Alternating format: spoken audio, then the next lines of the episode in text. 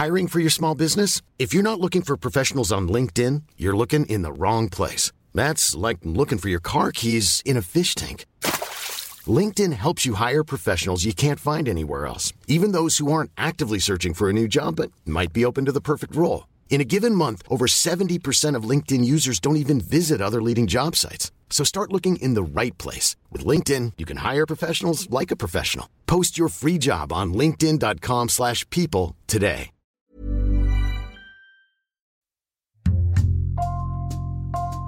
Bonjour, c'est Jules Lavie pour Code Source, le podcast d'actualité du Parisien.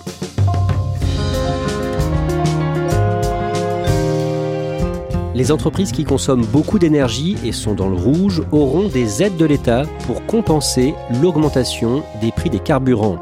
Annonce de Jean Castex le mercredi 16 mars, le chef du gouvernement a dévoilé un plan dit de résilience de l'économie française. En quelques jours, la guerre en Ukraine a eu des conséquences sur nos porte-monnaies, avec augmentation des prix des carburants et plus largement accélération de l'inflation. Comment la guerre en Ukraine bouscule notre économie ? Cet épisode de Code Source est raconté par trois journalistes du service Éco du Parisien, Erwan Bénézet, Mathieu Pelloli et Vincent Verrier.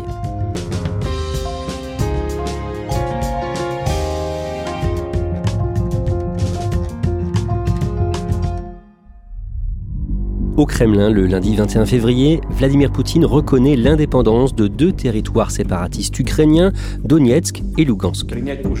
J'estime qu'il est indispensable de prendre cette décision mûrie depuis longtemps, de reconnaître sans délai la souveraineté et l'indépendance des deux républiques du Donbass. Vincent Verrier, 2 jours plus tard, le mercredi 23 février, l'Union européenne met en place des premières sanctions contre la Russie depuis ce discours de Vladimir Poutine. Elle gèle les avoirs de nouveaux proches de Poutine, essentiellement des parlementaires, plus de 300. Ce sont également des acteurs économiques, donc on gèle leurs avoirs, c'est-à-dire leur argent, leurs biens. On les interdit de présence en Europe. Mais voilà, l'idée, c'est d'isoler Vladimir Poutine. Dans la nuit du jeudi 24 février, la Russie commence à envahir l'Ukraine. J'ai décidé de lancer une opération militaire spéciale. Son objectif est de protéger les personnes qui ont été soumises à des abus et à un génocide par le régime de Kiev pendant 8 ans. Et pour ce faire, nous nous efforcerons de démilitariser et de dénazifier l'Ukraine. Françaises, Français, mes chers compatriotes, cette nuit, la Russie a engagé une attaque militaire massive contre l'Ukraine.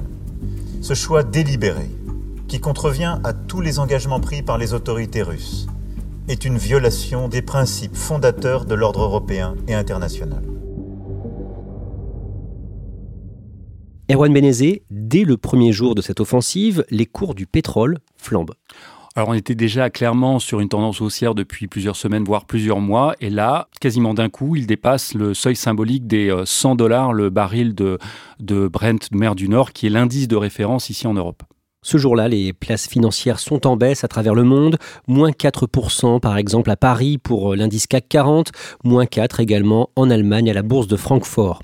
Le lendemain, Vincent Verrier, l'INSEE, l'Institut national de la statistique et des études économiques, publie une étude sur l'inflation en France au mois de février et l'augmentation des prix accélère.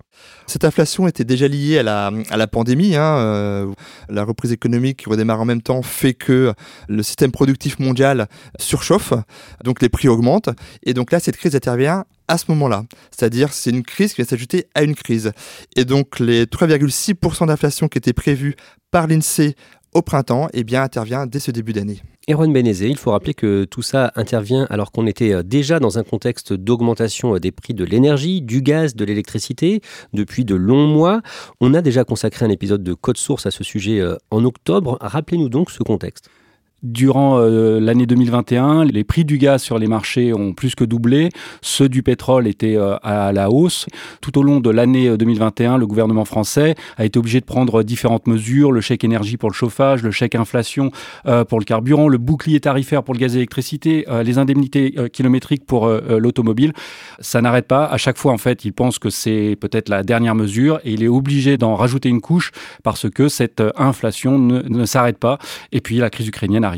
Vincent Verrier, le lundi 28 février, les ministres de l'énergie des pays membres de l'Union européenne se réunissent en Belgique, à Bruxelles, pour envisager ensemble comment se passer des hydrocarbures russes. Qu'est-ce qui se dit à cette réunion ? Le problème va être insoluble. parce qu'à court terme, il n'y a pas de difficulté. On est à la fin de l'hiver, les réserves sont là, donc on passera à la fin de l'année sans difficulté. Le souci, c'est le moyen terme. C'est l'hiver prochain. C'est comment on va remplir les cuves des Français pour passer cet hiver. Et donc là, on commence à phosphorer, à trouver des solutions. On imagine des scénarios de transfert de réserves entre les différents pays européens. On imagine s'adresser à d'autres marchés que la Russie. Ça nécessite des investissements qui prennent plusieurs années.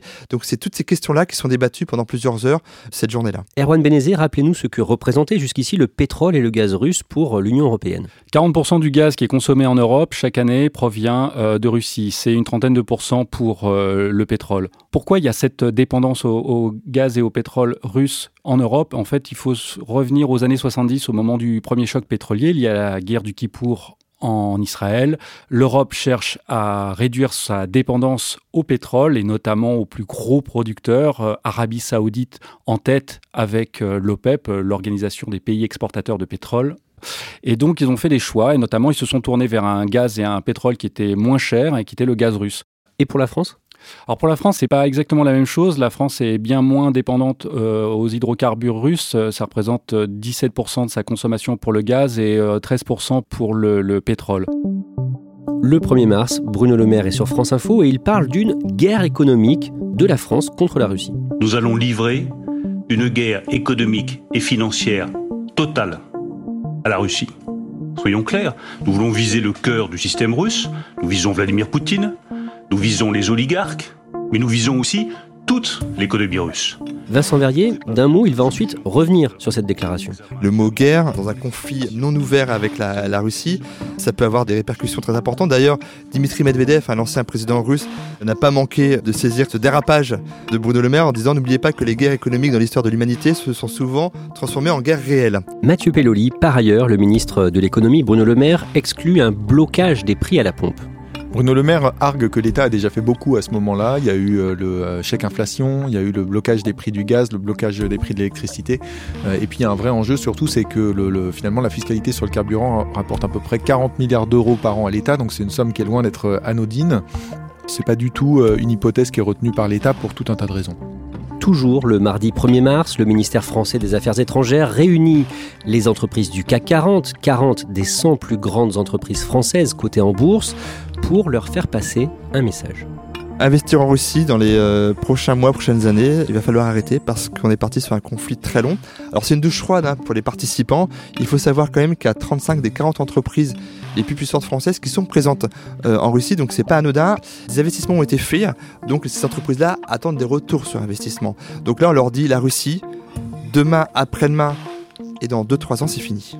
Erwan Bénézet, parmi les entreprises françaises représentées à cette réunion, il y a TotalEnergies qui refuse de quitter le pays, de quitter la Russie. Alors le groupe entretient depuis longtemps des relations fortes économiques avec la Russie. Il est notamment actionnaire à près de 20% du géant du gaz russe Novatek. Il détient aussi des participations dans plusieurs sites de production de GNL, gaz naturel liquéfié. Malgré tout, sous la pression du gouvernement français, le patron de TotalEnergies, Patrick Pouyanné, a déclaré qu'il ne se retirerait pas de ses partenariats, mais en revanche qu'il n'apporterait plus de nouveaux capitaux à des projets en Russie.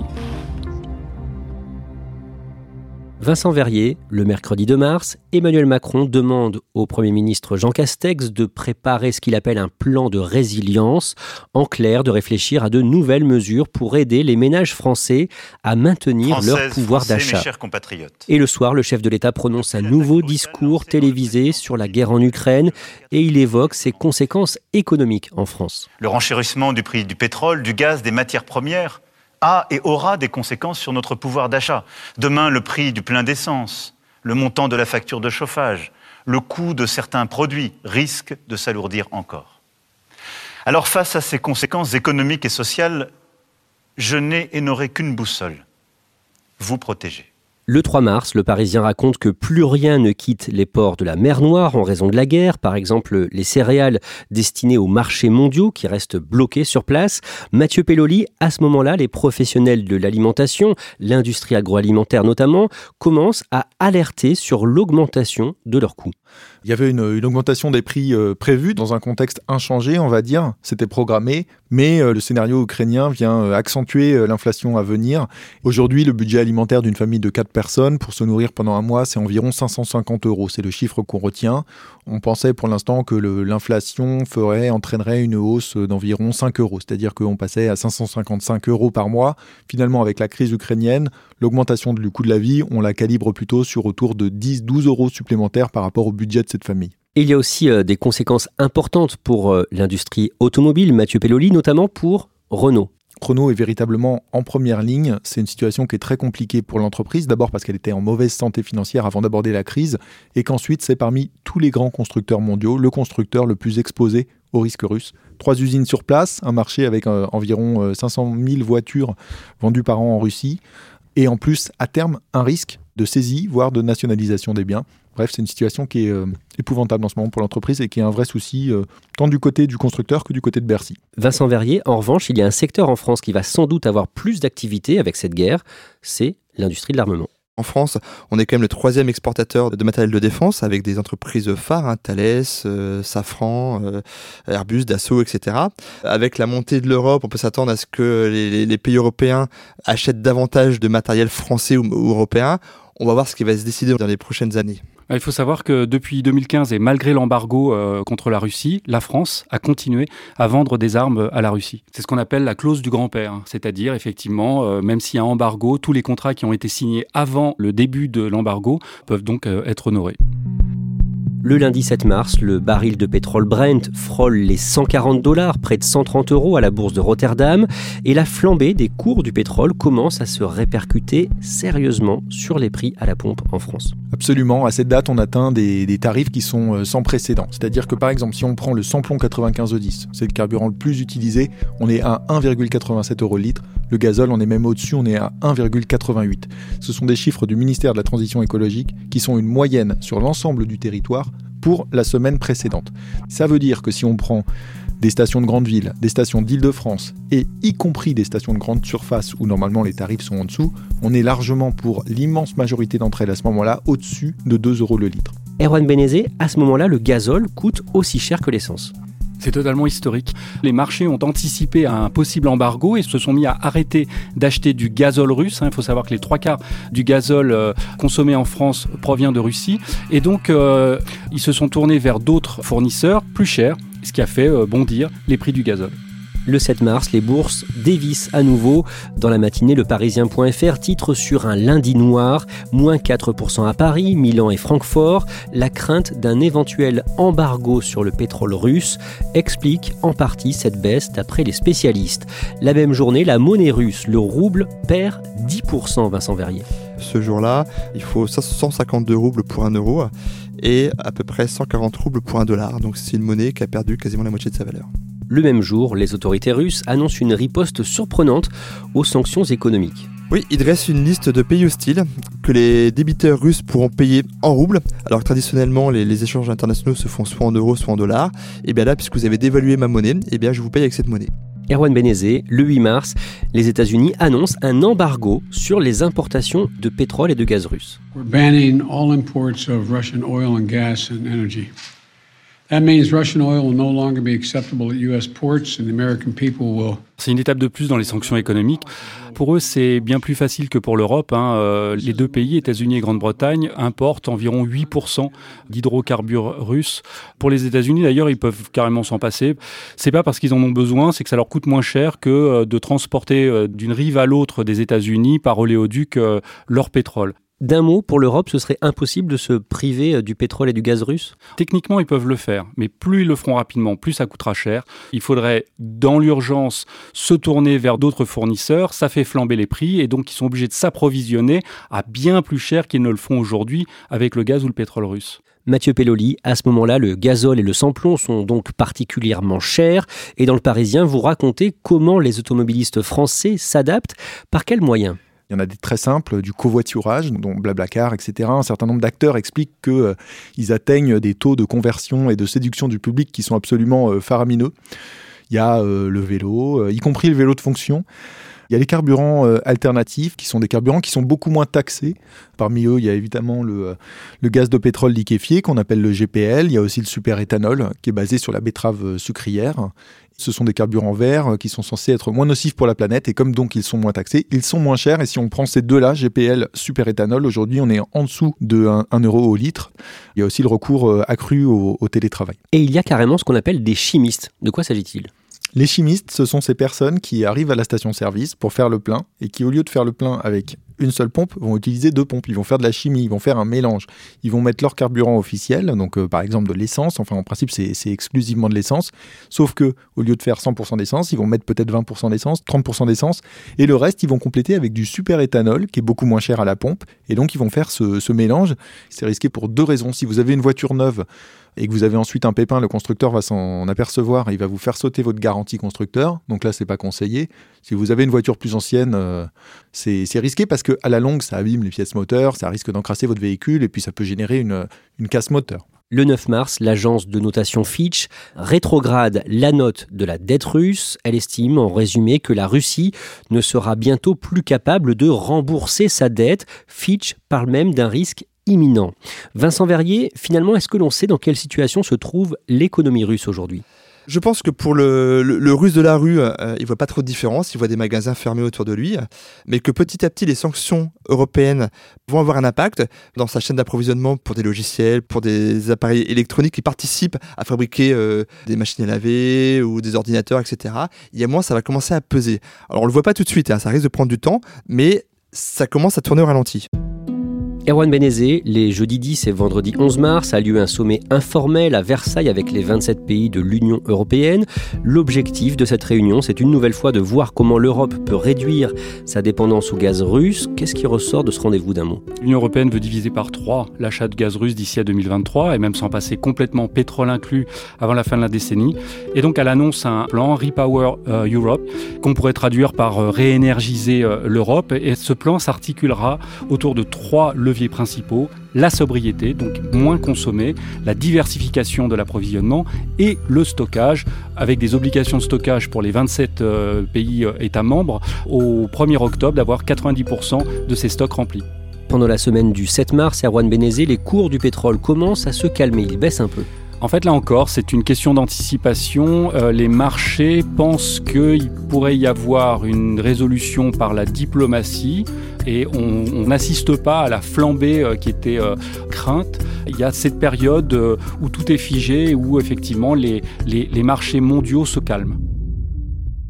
Mathieu Pelloli, le samedi 12 mars, vers 19h, le Parisien met en ligne une interview du Premier ministre Jean Castex et il annonce pour les automobilistes, une remise à la pompe de 15 centimes par litre de carburant. C'est ça, 15 centimes, c'est-à-dire que vous multipliez ça par le nombre de litres que vous avez acheté et donc vous avez une ristourne sur ce que vous auriez dû payer. Charge ensuite à l'État de reverser la remise accordée par les distributeurs de carburant. Mais en tout cas, l'idée, c'est ça, c'est de rapporter un peu d'oxygène aux consommateurs sous la forme d'une remise et pas d'une baisse de taxe. Donc. Remise qui doit entrer en vigueur au 1er avril. Jean Castex dit aussi dans cette interview qu'il attend un geste de la part des groupes pétroliers qui distribuent les carburants en France, dont Total par exemple. Jean Castex aimerait bien que derrière les pétroliers appuient un petit peu le mouvement. Et il a fixé la barre par exemple à 5 centimes de leur côté sur leur marge. Il y a déjà un certain nombre d'entre eux qui mettent en avant des arguments pour justifier de ne pas le faire. Par exemple, leur forte exposition aujourd'hui au risque russe. Demain, s'il y a des mesures ou des saisies, des nationalisations, etc., ils pourraient se retrouver en difficulté et donc ils expliquent que ce n'est pas le moment de renier leur marge ou leurs bénéfices qui pourraient leur servir pour la suite. Des grands groupes qui, on le rappelle, font d'importants bénéfices chaque année.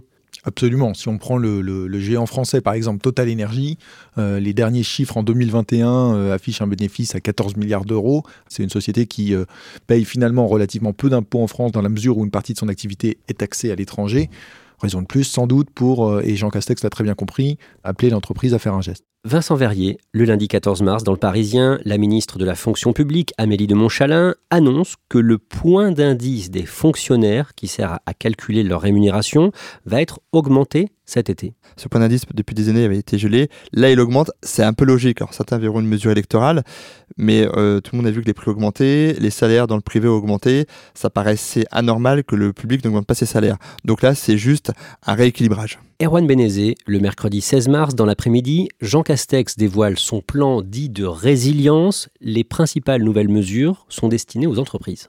Celles qui dépensent ou qui consomment beaucoup d'énergie. Celle-là, l'État s'engage à prendre en charge la moitié de ces dépenses supplémentaires qu'elles auront à faire dans l'énergie au cours de cette année. Les pêcheurs vont aussi être aidés. Alors les pêcheurs vont effectivement bénéficier également d'une aide, elle de 35 centimes par litre de gazole jusqu'à la fin du mois de juillet. Jean Castex confirme également le rabais de 15 centimes d'euros par litre de carburant à la pompe, y compris pour le GPL, le gaz de pétrole liquéfié, et le GNV, le gaz naturel pour les véhicules. Et par ailleurs, Erwan Bénézet, la même journée, TotalEnergies a annoncé accorder un rabais supplémentaire de 10 centimes, comme le demandait le gouvernement. Effectivement, alors c'est un rabais qu'il avait déjà appliqué depuis le mois de février, mais uniquement sur des stations en zone rurale. Ça a concerné à peu près 1150 stations. Et là, TotalEnergies, par la voix de son patron Patrick Pouyanné, explique qu'il étend à l'ensemble des 4200 stations, sur les 11 000 que compte la France, cette ristourne de 10 centimes qui vient donc se rajouter aux 15 centimes du gouvernement. Vincent Verrier, on a beaucoup parlé d'inflation dans ce podcast. Est-ce que ce phénomène va encore s'aggraver dans les mois qui viennent ? Tout va dépendre du prix des hydrocarbures dans les prochaines semaines, les prochains mois. Est-ce qu'ils vont continuer à s'affoler? Est-ce qu'ils vont continuer à augmenter? Au contraire, est-ce qu'ils vont baisser? On le voit là depuis plusieurs jours, il y a un effet yo-yo, ça augmente, ça baisse en fonction des avancées russes ou pas, en fonction des avancées des pourparlers. À moyen et long terme, on n'en sait rien, tout est ouvert. Par contre, il ne faut pas forcément redouter une nouvelle crise économique liée à cette guerre?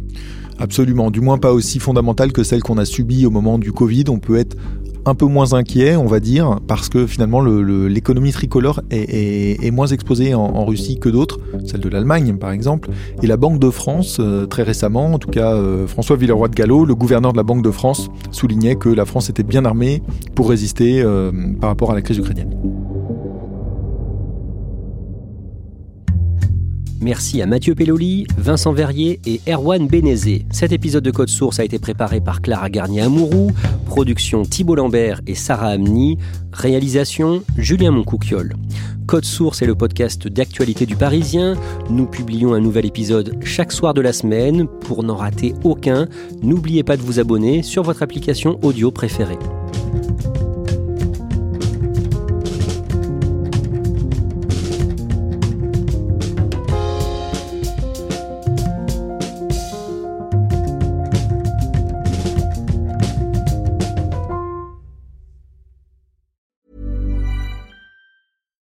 When you need mealtime inspiration, it's worth shopping Kroger, where you'll find over 30,000 mouthwatering choices that excite your inner foodie. And no matter what tasty choice you make, you'll enjoy our everyday low prices, plus extra ways to save, like digital coupons worth over $600 each week. You can also save up to $1 off per gallon at the pump with fuel points. More savings and more inspiring flavors make shopping Kroger worth it every time. Kroger, fresh for everyone. Fuel restrictions apply.